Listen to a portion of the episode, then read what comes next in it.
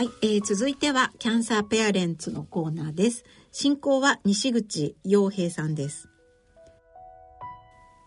えーキャンサーペアレンツの、えーコーナーです、えーこの番組は子育て中のがん患者の方に自身の体験を語っていただく、えー番組です。今回は、えーエリーこと小田村美香さんにお話を伺ってまいります。よろしくお願いします。よろしくお願いします。はい。えー進行は私、グッチこと西口洋平です。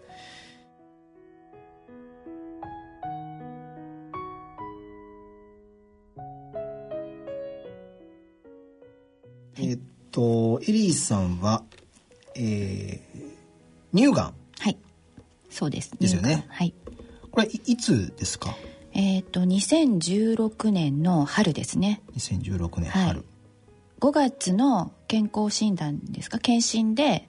指摘されて、うん6月に告知をされたっなるほど。ていうのがスタートですね。はい。えっと、お一人ですか？されたのは。そうですね。基本、一人でずっと先生の説明は今まで聞いてきてうん。ましたので、はい。あの、ちょっと皆さんにお伺いしてるんですけど、はいその告知された時の、はい。その、なんでしょうね、えー感情というか、お気持ちっていうのはなんか、どういうものだったんですか？そうですね。私は2016年のその5月に、まあ、定期検診で乳がんの検診を受けたんですけど、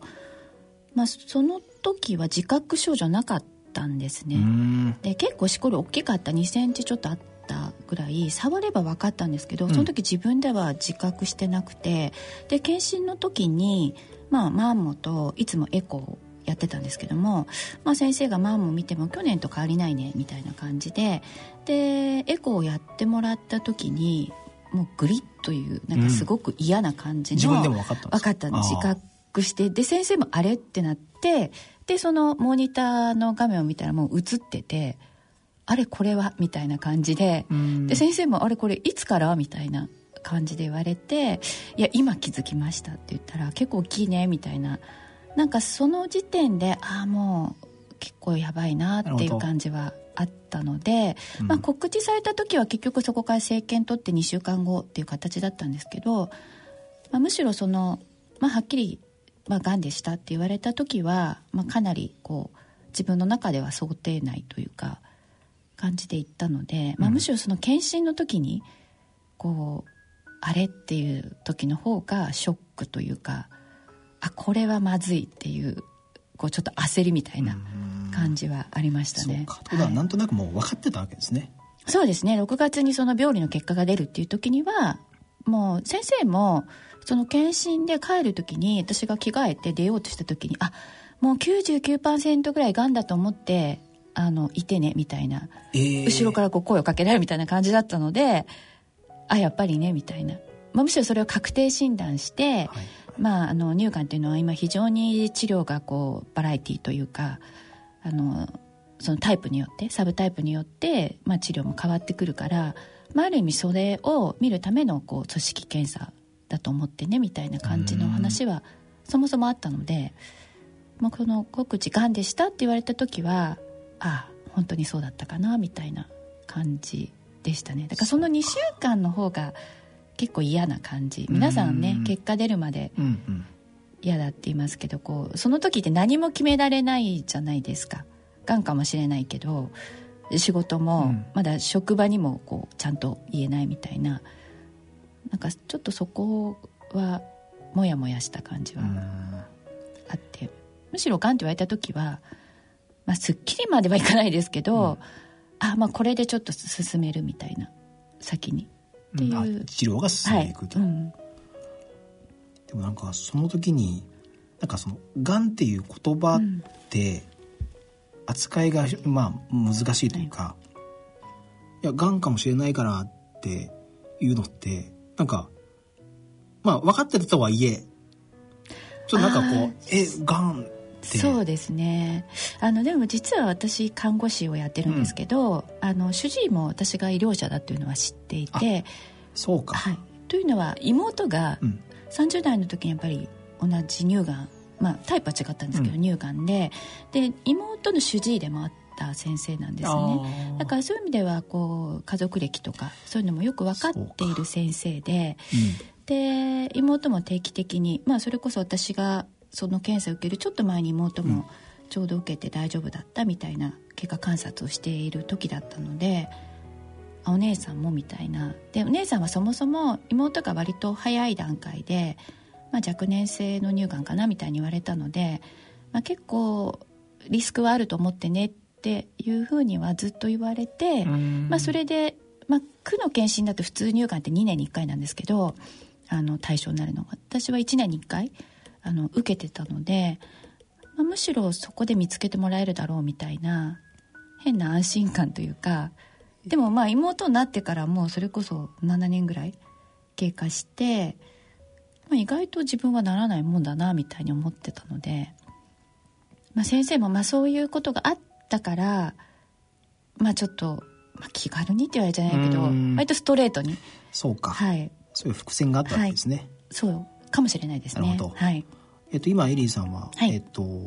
職業です看護師っていう話出ましたけども、はい、看護師さんの中でもいろいろこう領域というか、うんはい、えー、役割っていろいろあると思うんですけど、はい、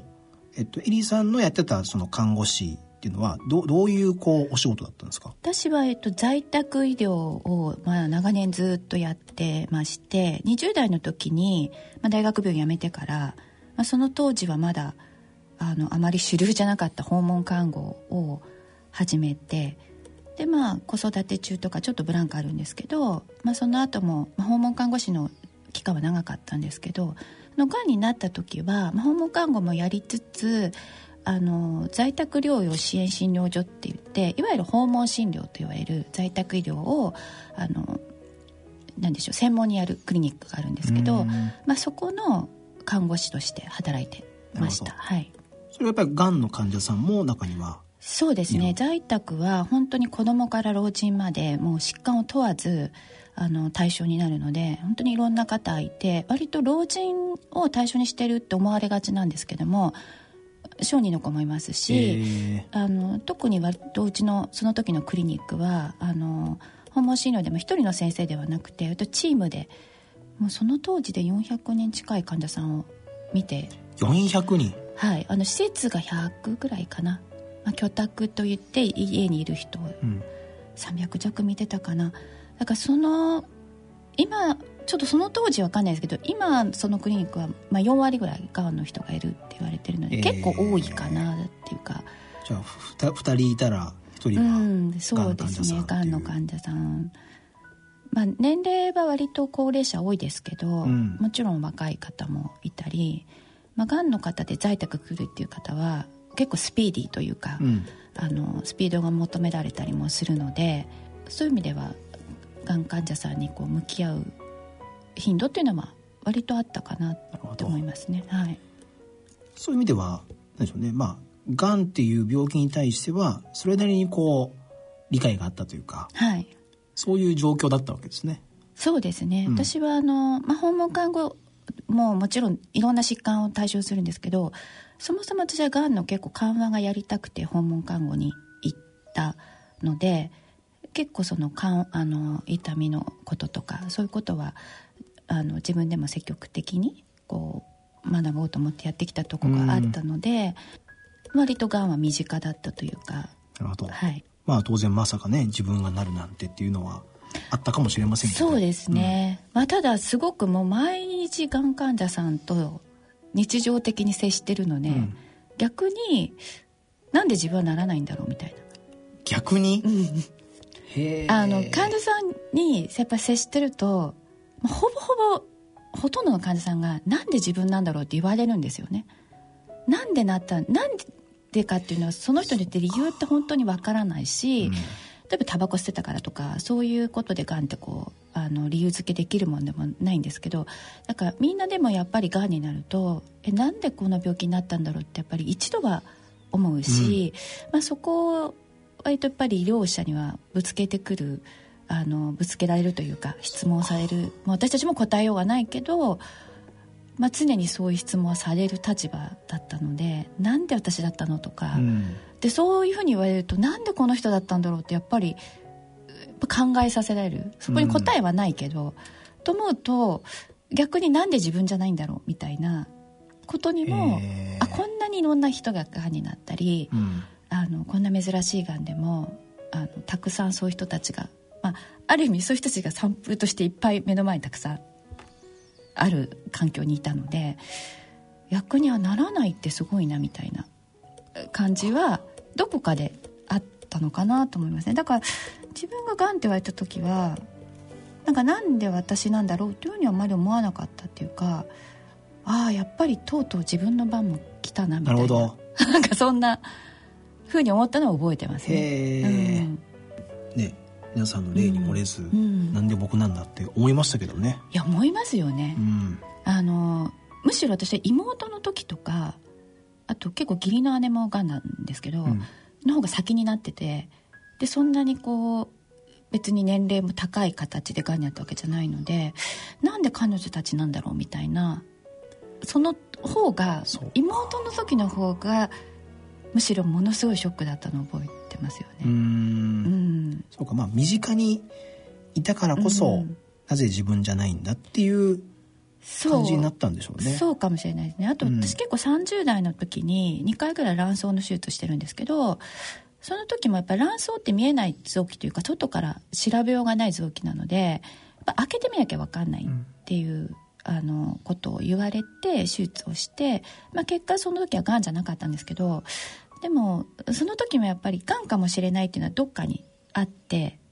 なんかそこでちょっと自分がこうクリアをしてきたみたいななるほど。経験があったので。すり抜けてきてたわけですね。なんかどっかであのこのままいかないんじゃないかみたいなのがねあやっぱりそうだったかみたいに思ったのはそういう経験もあったのかな、うん。ちょっとあまり自分でこう深く考えたことはないですけどそうですね。だからしょうがないかなって思いましたね。すんなりこう、うん。まあ、いよいよ来たかと。はい。で自分もがんになったんだと。うんいうことは、まあ、当然ショックではあるんだけども、はい。比較的こうこ混乱というかそのその告知の時の前後で混乱することはあんまりなかった、いや混乱してたと思いますね、うん。多分。あの自分では冷静に考えようと思ってましたけどいやその時にあ乳がんかと思ってものすごいがっかりしたんですよ。がんの中でも乳がんかみたいに思ったのはあって、まあ、どんながんでも嫌なんですけどやっぱり乳がん結構えもうだらだらと長くああ知ってるだけにやっぱり、だからこうすぐ死ぬとかそういうのはあまり思わなかったんですけどいやこれもうずっとじゃんっていうのはあってそこにものすごくこうなんでしょうね。落胆したというかあこのままなんかいろんなことが変わっていくんだろうなみたいな、うん。どうしようみたいなのはむしろすごく混乱してたとは思いますね。そうか。はい、そこから治療はどんなふうに進んでいった治んですか？療はちょっと話が長くなっちゃうんですけど、多分私治療までの段階で自分の経験としてはもう終わっちゃうような感じなんですけど、うん。そのその時に左乳がんを指摘されて、まあ、ある意味そこ組織診も取って、まあ、サブタイプも分かってであまり顔つきのいいがんじゃなかったってうんいうかむしろ良くなかった。で、まあ、先生もここれだったら抗がん剤先にするか手術するかどうしようねみたいなうん。まあ、ちょっと二択だけど、まあ、そのクリニックの先生が勤めてる病院そもそも妹がかかった病院に、まあ、紹介してもらって、まあ、精査をして決めていってあの今はちょっと術前に抗がん剤やるやって腫瘍を小さくするっていう方法もあるしみたいな、まあ、でもどちらにしても全摘はした方がいいねみたいなことを言われてうん。検査したんですけどその大きい病院に行って MRI とか取ったら今度は右側にもがんが見つかって。えとかあと CT 取ったらあのあちょうど健康診断の時期だったよね。あの乳がんはそのブレストクリニックで受けてたんですけど会社の健康診断を受けた直後同じぐらいの時期に受けてたらなんかその健康診断の結果がちょうどがん告知されたぐらいかなの次の日ぐらいに帰ってきたらなんか肝臓に腫瘍があるって。ー肝臓？うん、書いてあって、うん。えって。ででも、まあ、多分良性腫瘍かなんかだか経過観察でもちょっとまあ要精密検査みたいな感じだったんですよ、で先生に気軽にちょっと言ったら「いやそれはちゃんと調べた方がいい」って言われてで、まあ、CT とか取りますよね。でそういう中でたら肺もちょっと影があるねって言われてええー、と思ってその時はさすがにえそんなに進む？って思って。で、先生も、まあ、断言はしないんですよね。でももしかしたらちょっとその腫瘍のあの大きさとかいろいろ思うと肺と肝臓これ転移かなみたいな感じでまああの消化器外科の先生にちゃんと見てもらいましょうとか、まあ、結果的にはそれぞれ別なものであの、まあ、乳がんは乳がんで治療してていいんじゃないかっていうことになって経過観察になったんですけどあこの肺と肝臓は。だから1年後ぐらいにまた調べて、まあ、大きくなってたらもしかしたら転移だったかもしれないみたいな、うん、えそんな感じ？みたいな。だからなんかこ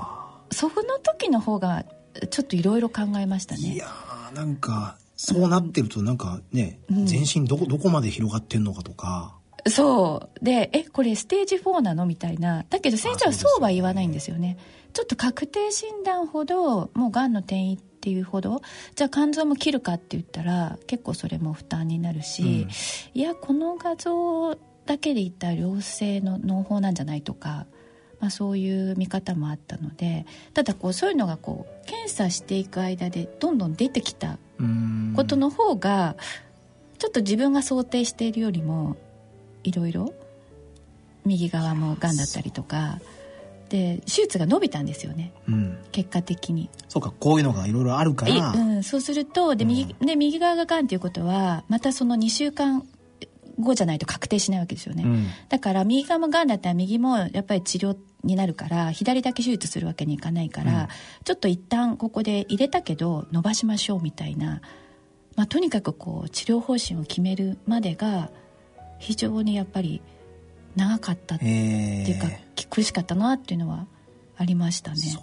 うん、結果的にその告知から治療開始までっていうのはどれぐらいだったんですか、2ヶ月かな？6月の頭に、はい、分かって左が分かってで最初7月中にもその手術しましょうって話は決まってたんですけど、まあ、結局右も影もあるし調べた方がいいしでそこから、まあ、妹さんもがんだしで右もがんって分かった時にもう全然違う種類のがんだったんですね。こう転移したとかではなくて、うん、もうその種類がそもそも違うがんがやっぱり同時にできてるっていうのは、まあ、ちょっと遺伝性のがんも考えた遺伝も調べた方がいいんじゃないって言われてそうするとまたそこから長いというか、うん、で両方その手術するとなるとまあ、その手術の、まあ、乳がんの片方だったら多分4時間ぐらいなのかな枠って。でも両方するとなるとちょっと枠を長く取らなきゃいけないからそもそも予定してた日はできないとかなんかこう2点3点してもうそこにもうついていくのがやっとみたいな気持ちがあの気持ちというかこう状況を整理するのがすごくその時はしんどかった。そういう意味ではすごい混乱してた気はしますよね。それは混乱しますね。はい。そうか。で、スタートしたっていうのは、それはもう最初に手術だったんですか？最初に、あの、でもその右が決まった時には、右はあんまり抗がん剤が実はあんまり効かないタイプのがんって言われて、うん、だから先生も非常に迷ったんですけど、まあ、最初に抗がん剤やる意味っていうのは効いたかどうかっていうのは腫瘍が縮小したりとか目に見えてわかるのでまあ、むしろそれはメリットだよって言われたんですけど右と左が違うので、まあ、例えば左に効いたとしても右に効かなくて6ヶ月抗がん剤やってる間に進行しちゃったらと思うとまずは見えてるものを取った方がいいんじゃないかって先生にも言われて、うん、だからそこは、まあ、それもそうだなと思って、まあ、逆に手術が先っていうのはもうそこで決めてもらってで、まあ、術後は片方は私はあの HER2 も陽性というハーセプチンという分子標的薬が適用になるがんだったので、まあ、そういう意味ではもう絶対抗がん剤をやるっていうのはもう決まってて、まあ、手術をしたみたいな感じでしたね。この手術ってのは左も右も両方？右も両方両方全摘してでまたそれが乳がんってその数年前に妹の時はあの同時再建って保険適用じゃなかったんですよ。でもこの数年ですごいがん治療ってすごいなと思ったんですけど今の時はそれこそそのセンチネルって言ってそのリンパ節転移を見るのも先進医療かなんかだったのにもうそんなのは当然ででなんでしょう同時再建も保険適用なるっていうことを言われて、まあ、むしろその病院では形成外科とこうあの連携を取って積極的にやっていたので、まあ、当然どうしますかっていうかでやるんだったらもうちょっと45日の間に決めてくれないとインプラントって。言ってそうなんですね。中に入れるそのあの再建する時って、まあ、自分のこうあのお肉を持ってきて再建する方法なんですけど、うん、私両方だったのでちょっとそれはできないと言われて、まあ、いわゆるインプラントっていうその筋肉を伸ばすんですよね。でそこであの伸ばしてからこうそのものを入れるのででそのものを発注しなきゃいけないからだから手術から逆算するとあと4日ぐらいまでには言ってくれないと発注して間に合わないから決めてくださいみたいなことを割とこう全部揃って手術が決まった時に言われてえここまでもこう両方どうするかとかいろいろ悩んだのにあ胸のことも考えなきゃいけないのかみたいな。でそうするとその化学療法してる間にその一緒にこう胸も何でしょうこう入れるためにこう膨らましてったりとかいろいろやることとかをもうパンパンになるぐらいいろいろ情報が入ってきてもうどうしていいか分かんなくなってで先生にあのいや聞くとやりたくなるかもしれないから私聞かなくていいですって先生に言ったらいやそれはダメだと言われてまずはちゃんと情報としてあの形成外科の先生にちゃんと聞いて悩んで決めてください。って言われて。悩まされるんですね。そう。で確かにそれ医療者としては正しいしそうなんですよ、うん、でも悩む時間が3日ぐらいしかないのにええー、みたいな。すごくその時はこう理不尽さっていうか何でしょうね。こう自分が正しいと思って医療者としてこうやってきたことも覆されるような気持ち。患者さんって正しい情報があればそれで正しい選択をできるかっていうとっていうなんかこうふつふつと。いやそんなこと一度に言われても決められるわけないじゃんみたいなむしろそこで初めてちょっとこう怒りみたいな感じというか怒り？うんあったっていうか、えー、えもうこんなの決められないよみたいな。でも誰にもこうそんな自分で決めるしかないし、うん、まあ、半分八つ当たりですよね。医療者に対して、えー、みたいな気持ちになったのはすごく覚えてますね。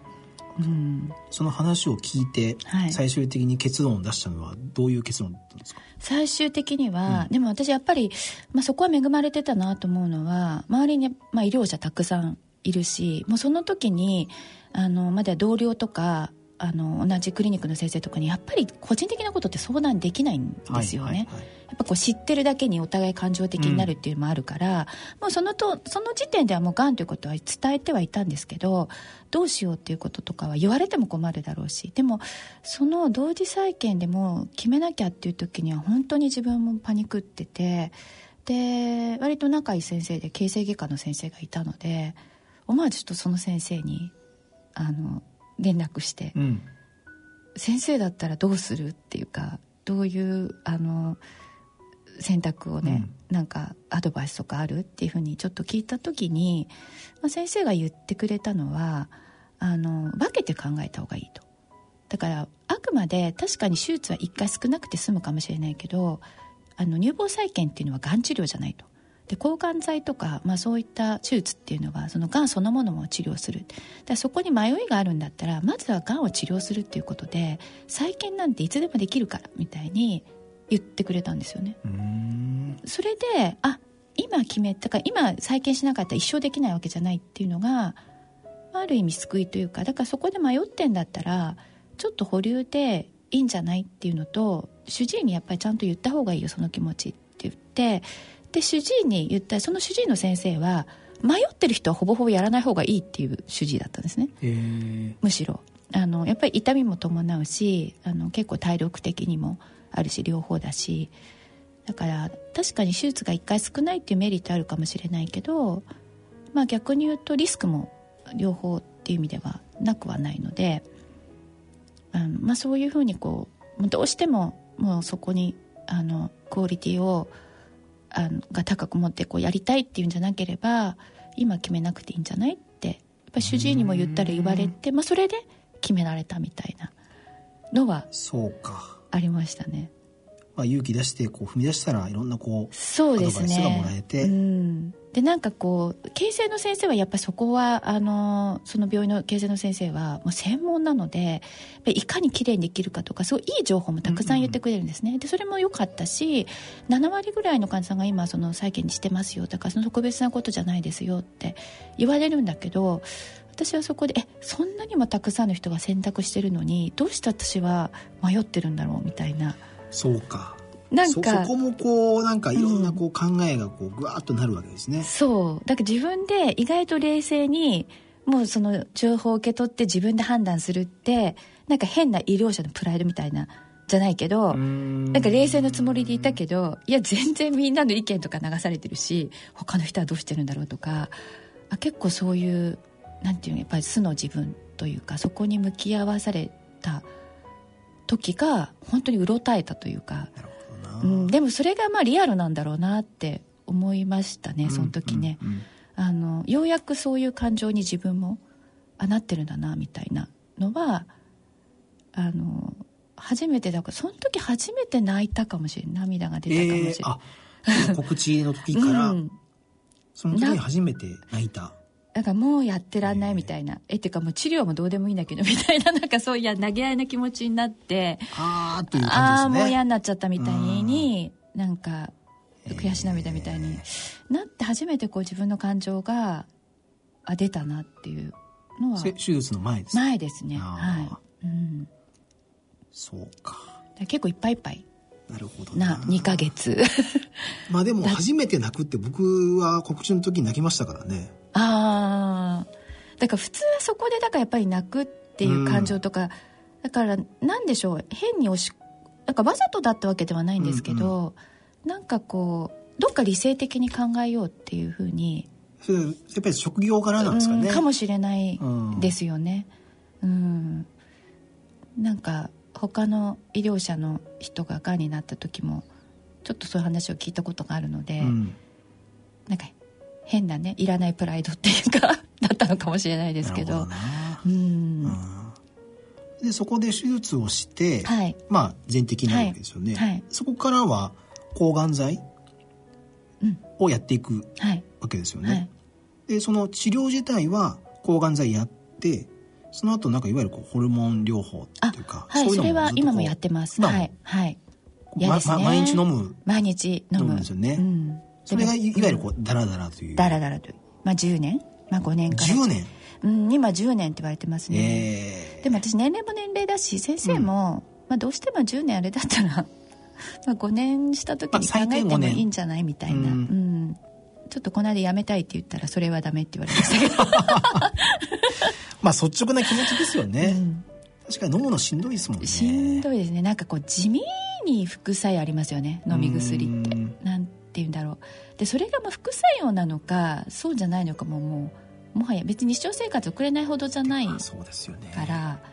でそれを割とこの段階になって落ち着いてくると医療者に会う機会も減るしそこで訴えてもうんしょうがないよねみたいになるともうやり場がないというかなんかモチベーションを保てなくなるというかん。でも結構やっぱりしんどいなっていうか、うん、このホルモン療法やってる乳がんの患者さん結構私見てきて自分が。でこう鬱っぽくなったりとかそういうのもなんでしょうだんだんこうなんなんかあそういうふうにこう固めちゃいけないけどそこがやっぱり苦手というかいや大変な治療だなと思ってたんですよね。だからなんか自分がこうそうなっていくのが怖いというかうん。もうなってるかもしれないけどアップダウンもあるし、うん、それはね。結構長いなって、うん、まあ治療はまあこの先もずっとこう、はい。うん。ホルモン療法はい。が続いていくわけですよね、そうですね。だからいいあの普通のペースで言うと終わるのがあとあと？7年ぐらい？7年ぐらい。うん、長いな長いよね。あ7年？うん。で、まあ、まりこういうことをちょっと電波でまあそこはまあ私の個人の医療者としてじゃない、うん。あれとしてじゃないですけどやっぱり乳がんってあの10年した後に再発とかそういう患者さんもたくさん、まあ、実は私も見てきえー、てもいるので、あので逆に言うとまあ、それくらいこう付き合わなきゃいけないがんというか、まあ、がんもいろいろですけど乳がんって、まあ、タイプにもよるけどやっぱり、まあ、5年しても再発はあるしそこから再発しても長いしみたいな患者さんを結構たくさん見てきたので、うん。だからこの先、まあ、再発の不安もないわけじゃないけどそこからも長いなと思うとなんかそこを考えちゃうともうずっとっていうか。がなるべく今はそこにあんまりこう深く考えないよううに、ん。うん、しょうがないし考えても。でも、まあ、そういう意味ではねこう乳がんの先生とかちょっと慢性病みたいなことを今言いますけどでもその慢性的に付き合っていくなら付き合っていくなりのやっぱりこう向き合い方ってあるのかなっていうのは最近ちょっと考えますけどね。うんうんうんうん。そうか。あと7年どうやって付き合って？だからそこをうん。あと7年後かと思うとそうか先を見ちゃうとってことなんですね。だからそういう意味ではそれこそ今でいい,、いいのかなっていうかだからあんまり3年後5年後とかのこれうんがん患者さんどうなんだろうあるあるなのかもしれないけど、えあんま先のこと5年後とかをイメージできないというかー確かにな。考えたくないのか分かんないですけどうん。なんかこう自然に老後とかあまり考えなくなりましたよね。確かに老後とかもうなんか全く見当つかないですうねん、なんか結果的に生きちゃうかもしれないけど、うんでもじゃあ今そこが具体的にイメージが持てるかって言ったらなんかあまり持てない。でそこは本当にがんになる前となった後では全然違うなと思いますね。うん。確かにがんになる前は将来のことすごく不安だったけど、うん。になってからうん。先のことよりもねうん、今ね。今みたいな。あのむしろちょっと私なんかはこう3ヶ月ごとに定期検診みたいなの受けてると、まあ、そこでも再発したとしたらまたそこから治療とかいろいろ変わるなっていうのがもうイメージ具体的にイメージができると思うと、でそれまでにやっぱり今できることっていう意味でちょっと自分に甘くなりますよね。そうか。今しかできないんだなと。それ ずっと続くかもしれないけど。あー。でもまあそそういう人生の方が逆にねうん。いいのかもしれそれませんけどね。もだから悪くないのかなっていうのは、うん。ちょっと別にだからといってそそのそういうふうに決められたことがこう悲しいわけではないし、むしろこうなんて言うんでしょう選んでいけるというか、うん。うん、いう意味ではもしかしたらがん患者の強みかもしれない強みですし。ね、うえんー。確かにこう思い切った判断というか、うん。決断はできるかもしれないですね。だからなんかがんになってからというか今3年目？4年目？なって、こうあチャレンジしてもいいのかなっていううん。気持ちは、うん、今まで私割とこう石橋叩いて渡るみたいな、もうこれだけでいいみたいな。もう狭い世界で生きてればもう医療と家庭とあって、まあそこでそこそそこそこ仕事もあってまあ子育てしてっていう。あまり何か新しいこととか趣味とかもなかったし、うん、こういう世界広げようとかそういうのもなかったタイプだったのでなんかそうですね。そういう意味ではこうラジオ出てるとかすごいびっくりしますし。まあそうですよね。こんなことが人生にあるなんてみたいうなん。感じは今、うん、してますかね。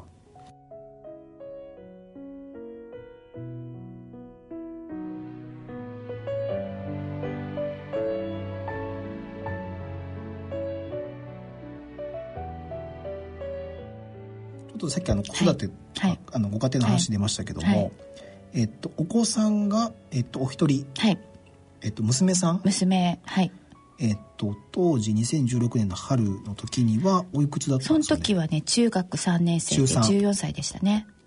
一番その多感な時期というか面倒くさいそう。もう本当に思春期のうん。やっぱりこう反抗期の、うん。まあ、そうじゃなくてもこうなんでしょう面倒くさい時期というか。うん。だったなって今もですけどね、そうか、うん、なでかなか難しい、うん。まあがんのことが分かって、うん。えっとどんなふうにこう娘さんには娘には私からもう言ったんですけど、うん。でちょっと夫夫はやっぱり全然医療者でも何でもないので、まあ、むしろ夫に先に言って夫がもうあのすごい悲壮感漂ってもう全然こう現実についていけない感じというか、うん、私がこうバーッと説明しても今思うと当たり前なんですけどね。なんでかえって夫を入れちゃうと面倒くさいなと思って。面倒くさい。だからもう私が娘に言おうと思って。だから夫にももう娘にも言うよって言って。ただ、はい、家の中で言えないもんだなと思いましたね。もうどこでタイミングをどのタイミングで言っていいか分かんなくて。で娘に言った時は実は7月、夏休み入るちょっと前ぐらいだったと思うから。そうなんです。1か月以上あったと思うんですよね、うん、だから娘気づいてると私は思ってたんですよ。病院も行ってるし会社も時々休んだり、うん、なんか不穏な空気というか、うん、を私も発してるなって自分で自覚してたので、うん、なんかどっかで娘も不安に思ってるんじゃないか気づいてるんじゃないかって思ったことを前提に娘に言ったんですよ分かってるかもしれないけどっていうことですね、うん、でしかも娘がちょうど夏休みの中になんか買い物があるって言って、うん、2人で渋谷に買い物に行って、うん、でなかなか2人になるチャンスというかもう部活も遅く帰ってくるし、うん。ね、朝めちゃくちゃ早いので、こうじっくり話す時間って意外とこのぐらいの娘ってなくて、でその時にご飯ちょっともう疲れたからご飯食べていこうかって言った時にあ今かなと思って言っちゃったんですよねそれはこういわゆるこうカフェみたいな、うん、他のお客さんがいるとこですよね。いるとこレストランみたいなとこ、うん、でしかもなかなかでも言おうかなと思ったけど言えなくてデザート来たら。難しいですよね。そう、うん、デザート。でで娘がちょっとデザートも頼んでいいって言って、うん、デザート来るぐらいの時に、うん、アイスクリームだったんですけど、で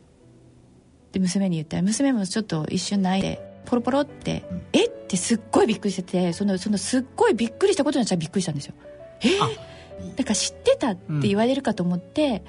うん、実は言えなかったんだけどねって言ったら「ええー、みたいな感じの娘の反応だから私も「ええー、ってなっちゃってすごい動揺して、うん、で娘が「本当にママってデリカシーないね」ってその時に「こんなもうアイスクリーム溶けてんじゃん」みたいな。そんな大事な話を、うん、こんなとこでしかもデザートのアイスクリームの前で言うかみたいな感じでちょっと涙ながらに怒られて、今でもどのタイムで言えばよかったか分かんないですけど。いやそれは難しいな。すごくこうなんでしょう。想定通りにはいかないなって。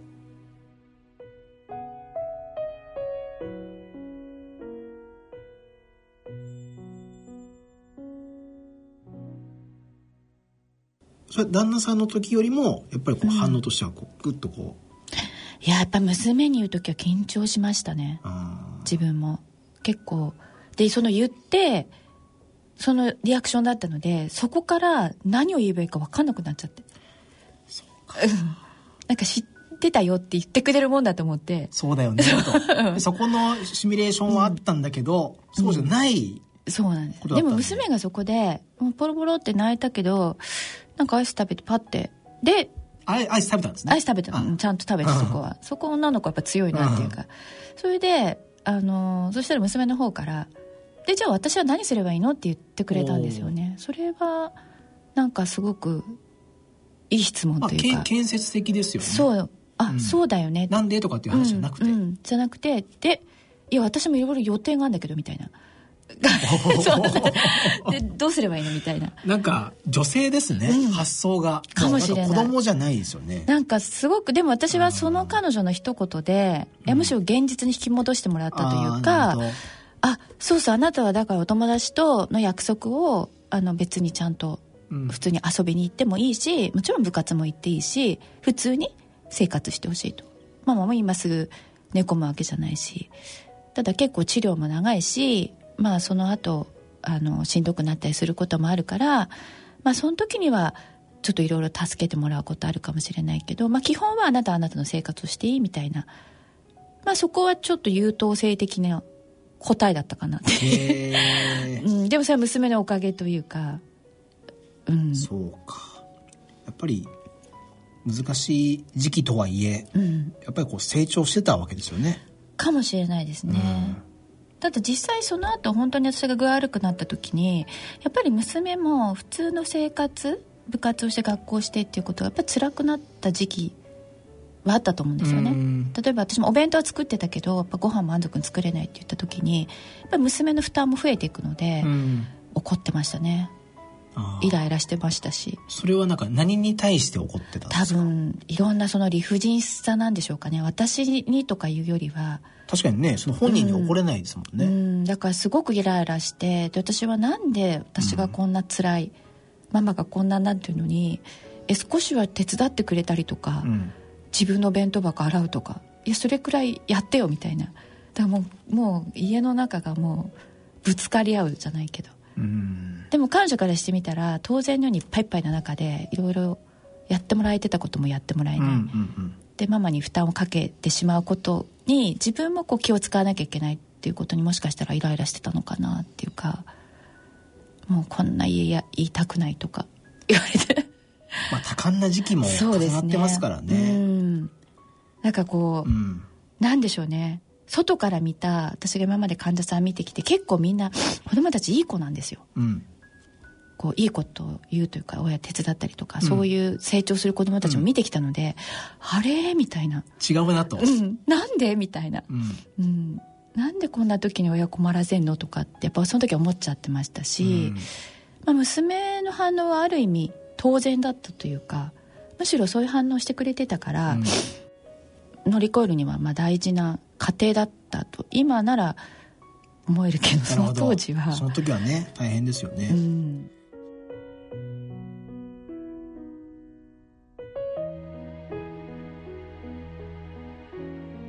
そのそういうこう関係性を見てる、うん。いいわゆるこう旦那さんうん。っていうのはどどんなこうた立ち位置だったんですか？いやもうなんかちょっと一歩引いてるというか。こう自分あどうなんでしょうね。自分も入ってるつもりだけどもう何にも言わなかったですね。無言？無言。うん。むしろ常に悲しい顔してるみたいな なんか夫がいるとすごくこう場が深刻になっちゃう感じがしてあそれがか悲しみがこう伝わっちゃうわけですね、うん嫌だったんですよね、うん、もう私が娘はだからそういう感じでイライラしてたんですけど、ん。夫はなんか今にも私が死んじゃうんじゃないかみたいな悲壮感を漂うオーラが出てる感じがして。それは何なんでしょうね。なんか本当にそう思っていたのか、もしくはなんかそうしないといけないと思ってたのか、何していいか分かんなかったんでしょうね。うん。まあその娘さんがおっしゃったその何をすればいいのっていううん。ことに対して、まあ聞くこともできないし、うん。なんか何をしたらいいのかもわからないし、うん。なんかもうそういう表情をするしかないみたいな。そうですね。夫も孤独だったんじゃないかなっていうかあとまあ私がやっぱり看護師だったこともあるのかあんまり夫にその病気のこととかどうしようとかあんまり相談しなかった逆に治療のこととかやのこととか周りにこう相談乗ってくれる友達とかドクターとかあこの悩みだったらこの人みたいな感じで、うんうんまあ、サポートしてくれる人も、まあ、いたというかうん。感じだったんで治療どうしようとかあんまりそういうことをこう具体的に言わなかったので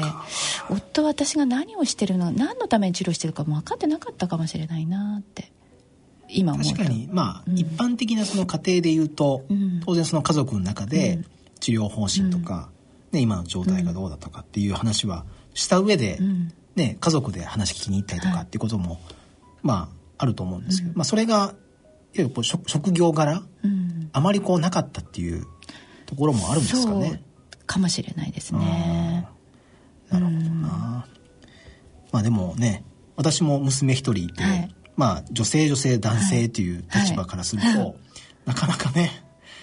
あの男性の立場はこう、うん。非常にこうなんですね肩身が狭いというか っていうのは日々感じてはいるので、うん。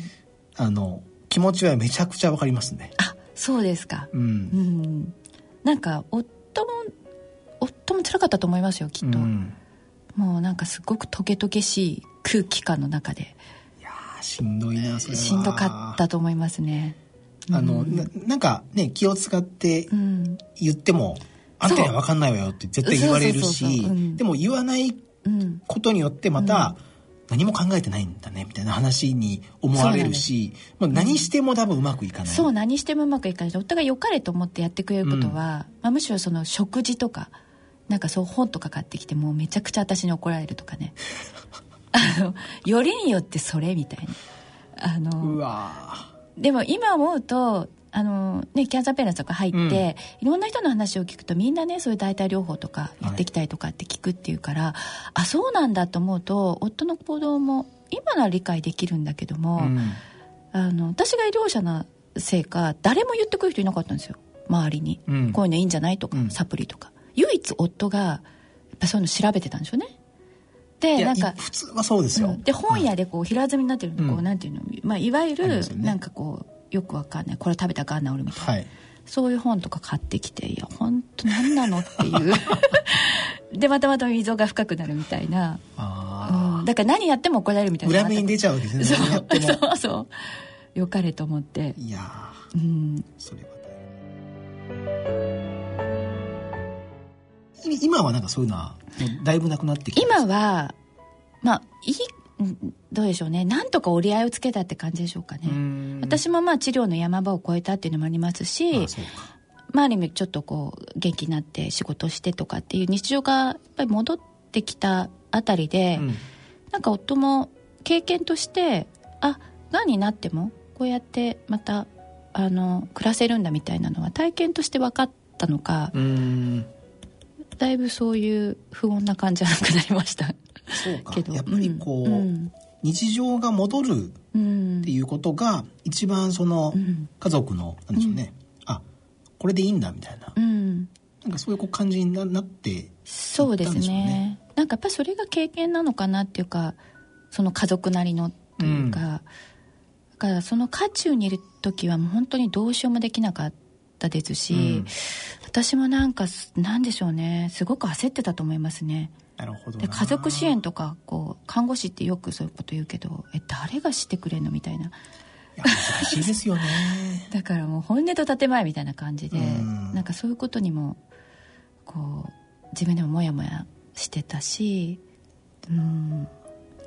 やっぱりなんか時間なんですね。うん。時間が必要だし時間がないとなかなかそのそうです日常にはね戻れないので。だからすぐそこにやっぱり答えはないっていうのは分かりましたね。うん。その時は解決策を求めたかったり、うん。なんとかなったらこううまくやっていけんじゃないかとか思うけど娘にしても私自分も夫にしてもやっぱりそういうプロセスはうん絶対ひ大事というか必要だしいやすごい面白か面白い自分で面白いなと思ったのは、うん。患者さんの時はそういうプロセスとかを客観的に見るから、うん。そういうことももちろん習うしあの全然そうだよねって言ったり、うん。うんそこでアドバイスなんかしちゃったりしてたんですね自分は。だけど 自分の時も考えてみたら当たり前なのにあそっか当事者ってこういうことなのかみたいな。その当たり前のことは自分では当たり前と思えない、ううん。ん、のは本当に経験して痛感しましたね。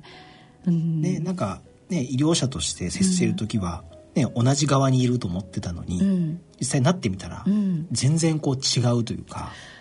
そう医う気づいたわ療者そう医療者がもっと私は患者に近いというか、うん。そう一緒にやってる感みたいな感じでやってたけど、うん。いやその患者が見せてる部分なんてほんの一部でっていうこともすごく痛感しましたし、うん、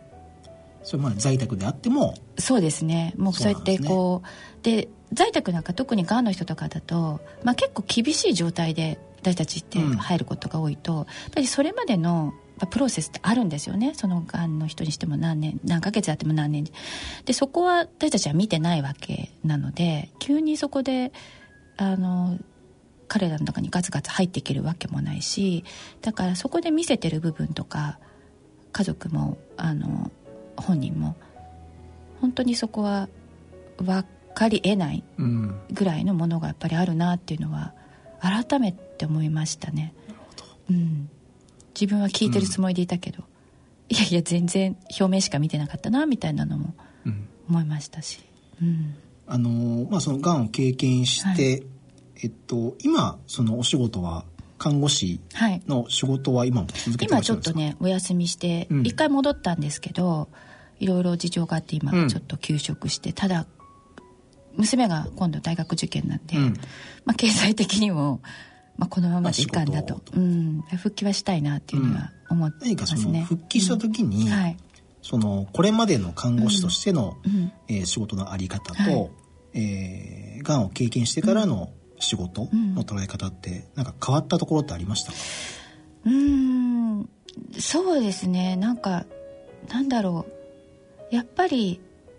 まあ、がんを経験したからやっぱりがん患者の気持ちが分かるとかそういうんじゃないんですけど、うん、でも視点は広がったかなというか、うん、あの割と医療者は医療者の視点みたいなところも自分で客観的にこうあそこは医療者目線だなって思えることとかやっぱ患者今患者会そのキャンサーペアレンツの人たちと一緒に活動してると、うん、絶対ここは医療者には言ってないよな部な部分とかそう見えるじゃないですか。はいはい、でそれも私にとってはすごく大きなやっぱりこうあの気づきというかものをいつももらってると思うとじゃあそれを活かせるかっていうとまたそこは違うのかもしれませんけどでも特にそのまあ、キャンサーペンツは子育て世代のがん患者の集まりなので、うん、まあ、そういう意味でちょっとやっぱり子供に対してどう向き合うかっていうのは私は医療者としても自信もなくてやっぱりどこか逃げてたというかこう自分の中でこうジレンマを抱えてたことがすごくあったんですけど、うんうん、なんかそこに関してはもうちょっと踏み込んでみようかなみたいな。いう気持ちには変化はあったというかなるほど、うん。うん、やってみたいなっていうかいう感じにはなりましたかね。うん、そうまあ、そういう意味ではやってる内容自体はひょっとすると変わらないかもしれないけど、うん、なんかそういうこうちょっと一歩踏み込んでみようかなと、うん、そうですね。だから。気持ちの変化はあったわけですね。そうですね、うん、なんかまあそれはキャンサーペアレンツで絵本プロジェクトっていうのにやっぱ関わらせてもらったのはすごく大きいと思いますけど、うん、まあ、最初はちょっと自分が患者としてそこまで踏み込んでいろいろやるのはどうなんだろうとか、いろんな葛藤が自分の中にもあったんですけどやっぱりこれ当事者だからできることとかむしろ私もその自分が医療者として経験してきて子どもたちが困ってたりとか子どもと親が向き合えなくてこうすごい葛藤を抱えてるのとかを客観的に見てた立場としてもこれって全然まだまだこうあのサポートが十分な分野でもないしすごくこう考えられているとこでも医療も手がまだ届いてないところだと思うのでなんかそれは本当に自分事としてやる意味は自分にとっても大きいかなと思って、うん、あのやってきたところありますかね。うん、なんかぜひねまた看護師の仕事に復帰してもらって なんかそういう、ね、なんか思いというか、みたいなものをぜひその患者さんと共有して、うん、そうなんかこう、ね、グッチさんとかの活動を見てたりとか、うん、なんかその私がやっぱり一番うん自分が当事者になってよかったというかああすごいこれは気づきだなと思ったのはもう当事者の人たちのそのアクションというかそういうのがこんなにやっぱり多様性があってこう力があるんだなっていうのは、うん、多分やっぱり医療側にいたら私は多分あんまり気づける方じゃなかったというか、うん、頭も硬いし、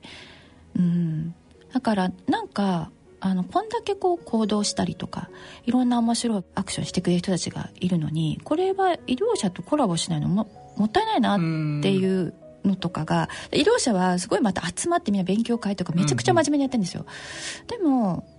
なんかそこに答えがあるわけじゃないしもうちょっとそこがこう交わるような。なんかだから自分もそういうとこには関わっていきたいななんていうふうには、今ちょっと思ってるかな。そう。まあ、そういう交わるっていう話でいうと、うん、さっきから出てきましたその絵本の、うん、えー、話があって、うん、えー、っとちょうど昨年の末に「はい、えー、ママのバレッタ」っていう、はい、えー、絵本が、うん、えー、出版ができて、はい、えー、そろそろ重版化と。そう、えー、いうところまで来ているんですけど、まあ、その、えっと、エリーさんは、はい、その絵本プロジェクトの、はい、今、えー、リーダーとして、はい、えー、活動されていらっしゃるわけですけども、はい、このなんかこう絵本に対するこう思いっていうんですかね。なんかどういう思いでこのプロジェクトにまあ参加をして、えー、やってらっしゃるのかちょっと改めてお伺いしたいんですけど。絵本プロジェクトは、うん、あのまあ、初代リーダーがこう子供とやっぱりがんを話すのに何かツールがあったらいいよねっていう,、こうアイディアとか。で、まあ、彼女が言ってたのは、まあ、そこで一冊の本をあのある医療者からもらった時にそれは医療者が作った本だったんですよね。で私もそれ読んで知ってたんですけどなんかもちろんそれはあってもいいけどなんか違うんだよねって彼女とちょっと話した時に、うん、なんか自分たちの思いとかそういう反映した本でなんかいろんな種類の本があったら子供と話す時も教育じゃないからこれって。あの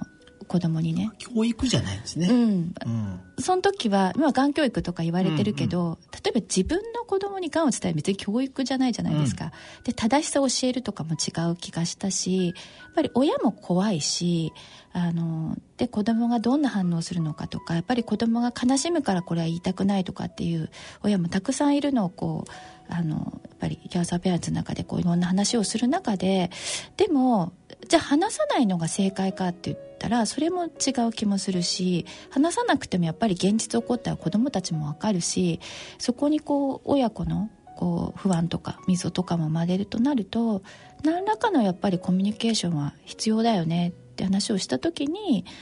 まあ、彼女がその楽しんで絵本とかなんかちょっとこうあのうんそれがパンフレットとかだとちょっと違うじゃないですか、だから絵本とか作れたらいいよねっていうふうに彼女が言った時に私絵本すごく好きなので、うん、夢みたいな話だなと思って。あでもなんかそれって楽しそうだなみたいな、うん、なんかそこがやっぱり一緒にやりたいなと思ったきっかけではあったし大好きなやっぱり絵本を扱うことなので、うん、ただ私絵も描けないし文も描けないしみんなでいろいろどんな話にするって言った時も全く自分のアイデアが貧相ですごいそれは自分にがっかりしましたね。なんかそういうスキルがないこととか。で私がだから何できんだろうここでみたいなのはなんかこう荷物なんじゃないかなみたいなのは、うん、結構最初はずっと思ってやってましたけど。でも今はねリーダーとして。リーダーでいいのかなって感じですけど。うん。でもまさかね本当に絵本を出版できるなんて。ね。ね。大変でした、ね、大変だったんですけどね。うん、うん。でもできるもんなんだなっていうか、うん、すごいなっていうこう自分も関わりながらですけど本当に夢みたいだよねって言ってたことがやっぱり実現できるってすごいですよね。うん、やっぱりこう粘り強くね、うん、やり続けたら実現するんですね。うん、私なんかそこにやっぱりそのその絵本で子供とコミュニケーションを作るためのきっかけを作ろうっていう、うん、まあ、そのコンセプトがやっぱりこう1人や2人じゃなかったというかそういう思いというかで発信してみたらいろんな例えばメディアとかからも取り上げてもらう機会があるとやっぱりその発信することって大事だなっていうか、うん、みんななんか思ってはいるけど言えないみたいなことってきっとあって。だからそういう意味でもそこにこう共鳴してくる人たちがいるとあ何かこう大きなことでもできちゃうんだみたいな、うん、面白さみたいな。そういうのは実感してきた。やっぱ大変なこともありますけどね、うん、いっぱい。うん。まあ、今回その出版まで行った「そのママのバレッタ」というその絵本自体のどういうこうお話なんですか、あマムの場合ってこれはあの田中聡子さんっていう本当にあの彼女もサバイバーの方が、まあ、お話も作ってくれてただ彼女の実体験ではなくて、まあ、抗がん剤をあの受けたお母さんが脱毛するお話なんですけど、うん、で脱毛しちゃって、まあ、バレッタって、まあ、髪留める、うん、あのものなんですけどね。それが使えなくなっちゃう。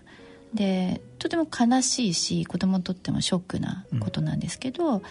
でも、まあ、そういう髪が抜けた生活にもあの、まあ、こんないいこともあったよみたいな。あとはずっと泣いてるだけじゃないよって、うん、でもこれは本当に私も脱毛経験しましたしこう、まあ、メンバーの中にもたくさんそういう人もいると別に誇張してるわけでも何でもなく本当にそういう生活の中にも日常はあって、うん、結構あるあるだなっていうことをあの非常になんか可愛い絵と、うんテンポのいい文章でなんかこう作ってくれたというか、うん、あのでもそこ絵本なので割とさらっと読めちゃうんですけど、うん、じゃあそこに一つ一つにやっぱりあの彼女の思いがあったりとか。でそういうことをこう話し合いながらこう作ってきたというかあのいうのはとてもメンバーにとってもこう力になるような絵本になったなっていうふうには思ってますね。最終的にはこう、そのお母さんは、うん、えー、治療が終わって、髪の毛がこう生えてきて、っていうところもいわゆるこう新しいというか、うんうん、今までになかったそうですね。死なないという、うんうん。で、うん、もちろんそれで治ったわけじゃないし、うん、治療も完全に終わったかどうか分かんないんですよね、うんうん、あのまあ、抗がん剤でも髪の毛抜けない抗がん剤もあるしたまたまそのあれがだからそのずっと治療してる人でも抜けても生えてくる人もいるし、っていう意味では、まあ、そこまで言及はしてないんだけれども、まあ、それも彼女の思いというかそこはあまりこうステレオタイプに作らずに、うん、まあ、どうとでも読む人がそういうふうに取ってもらえるっていう意味でただあのそうですね。この間ちょうどあのイベントの時に子供が読んでくれてそれをすごい不安そうに多分サバイバーなのかな、うん、お母さんが見てて。で多分そのお母さん中身知らなかったと思うんですよね。でも子供が一生懸命読んでたら最後にそのお母さん「あよかった死ななかった」って言ったんですよね、でそれはやっぱり印象的でもちろんそういう絵本があっても私はいいと思うしあのそういう絵本も必要だけれどもあの本で言いたいことは別にそこではなくて、うんまあ、そういった治療とかがん治療でいわゆるまあ脱毛してそうなっちゃうってかなりこうインパクトが強いしこう戻らないんじゃないかとかむしろ髪の毛抜けちゃう抗がん剤使うぐらいってもう死んじゃうんじゃないかとか、そういうイメージってあるかもしれないんですけど、まあ、それは治療でこうなるんだよみたいなことをまあこう医療者目線じゃなくてこう伝えてくれるみたいな事実を、っていう意味ではあのすごくフラットな本だなっていうふうには改めて思いましたし、うん、だからあまりにもリアル感があってもね、うん、もしかしたら。でやっぱりこう死んじゃう話がいけないわけじゃないですけど何をテーマにするかっていうのは絵本もいっぱい盛り込んでも難しいし、うん、と思うとそこはちゃんとターゲットを決めてやろうみたいなのは絵本プロジェクトやる中でもいろんな話題が出たので、うん、まあ、本当はだからいろんな角度から作って出たらいいなみたいな、うん、また次な夢みたいなのはありますけどね。うね。うん。やっぱり見る人によっていろんなこう解釈があって、うん、そうですね、いろんなこう気づきがあって、まあ、読んだ後、そのまあ親子なのか、まあ、ご家族なのか分かりませんけど、そういう人たちがなんか思いを馳せるというかね、なんかそういう作りがまあ大きな狙いというか、そうですね、あとはなんかそのその絵本でこれががん治療のあれな正しさだよみたいなことではなくて、うん、ちょっとそのこんな絵本をこんなお母さんたち同じように子供がいる、がんのお父さんやお母さんたちがこんなん作ったんだよっていうところから要は子供にとってもあのなかなか学校にいないと思うんですよね、うん、お父さんお母さんががんっていう人がそんなゴロゴロは。でもキャサーペアレンスとかだとすごいそういう人たちがたくさんいて交流してるとかっていうのが子供も分かるとやっぱり子供にとっても自分だけじゃないと思えることって大きいのかなっていうのはなんかこの活動をしててちょっと感じるところかな。かね、お子さんにとってもこの活動はやっぱり意味があるし、うん、まあ、絵本っていうね、ね。形があることによって、うん、なんか子供、お子さん自身も自分だけじゃないんだっていうふうに感じれるっていうのはいいかもしれないですね。うん、なんかそういうきっかけになるだけでもいいのかなっていうのはあの今こう活動して世の中に出して反応が来る中ですごく気づかされたことというか、うん、それを読んでくれた子どもたちとかが